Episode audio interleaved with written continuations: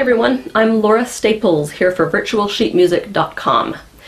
In today's video I'd like to show you how to get from rest position into a nice confident professional looking playing position. Okay, so we start in rest position which also happens to be a great position to take a bow from. So if you're playing a recital you'll want to take this position before you bow to your audience. Okay, rest position is where the violin is more or less resting on the hip and your arm is draped over with the bridge being nestled in the crook of your arm. That protects the bridge and it keeps your strings from getting mushed out of tune. okay, and your wrist is um, hooked in this little C-bout here. It's a very, very secure position to hold your violin. It's not going to get bumped or damaged and you're not going to drop it. Okay, so you're facing your audience, your belly button, your feet, and your nose are facing the audience. Your feet will be together, more or less like this, in sort of a formal stance. Okay, after you take your bow, then I want you to take your left hand and your left foot.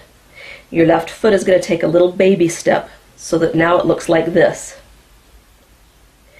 Some people like to put it like this. The basic rule is you want your feet about shoulder width apart so that you have the ability to shift your weight back and forth from left foot to right foot and you do not need to feel like your feet are glued in place.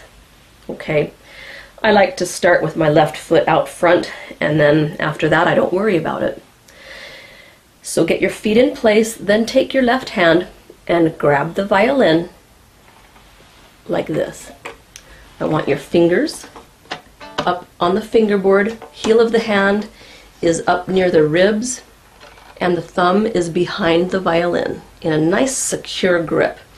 Now, there's a reason I'm so specific about this, and that is because a lot of people naturally grab the neck of their violin like it's a handle there's two reasons you do not want to do that. The first reason is because after thousands of times of doing that, it can loosen your neck and actually dislodge it from the violin. Okay, the other reason is because we don't have the flexibility when we uh, grab by the neck to get the violin in the position we need it in. So the violin lands in some pretty awkward places. Okay, so if you grab it right here, like I showed you, thumb back here, you're going to be able to get it in that position. Some people teach to hold the violin by the shoulder so that you're touching the varnish. I do not like to do that because especially if you've got sweaty hands, it will leave permanent damage on your varnish. And this way works just as well. So train yourself to just do it like this. Once you've got a good grasp of your violin, release it with your right arm and put your violin out front.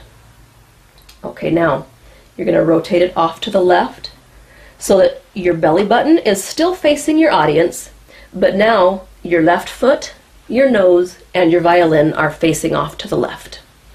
Okay, turn your violin upside down and back it up slowly, keeping your eyes on the button.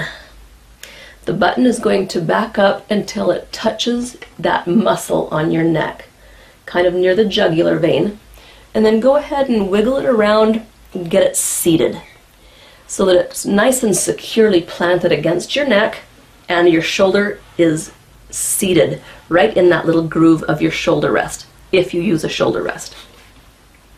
Okay, then you lower your head so that the head weight naturally balances the weight of the violin. You should not have to raise your shoulder, you shouldn't have to squeeze your neck with the shoulder rest, it acts like a fulcrum and your violin becomes a teeter-totter. And the weight of your head easily counterbalances the weight of the scroll and the violin so that you're perfectly relaxed and your left hand is free to do its thing. Okay, so after you're finished playing, you do everything in reverse. Take your hand up to the ribs, grab the violin, Release it with your head. Take it down. Rotate to the front and back it up into the garage or into resting position. While you're doing that, your feet will also return to your nice formal bowing stance.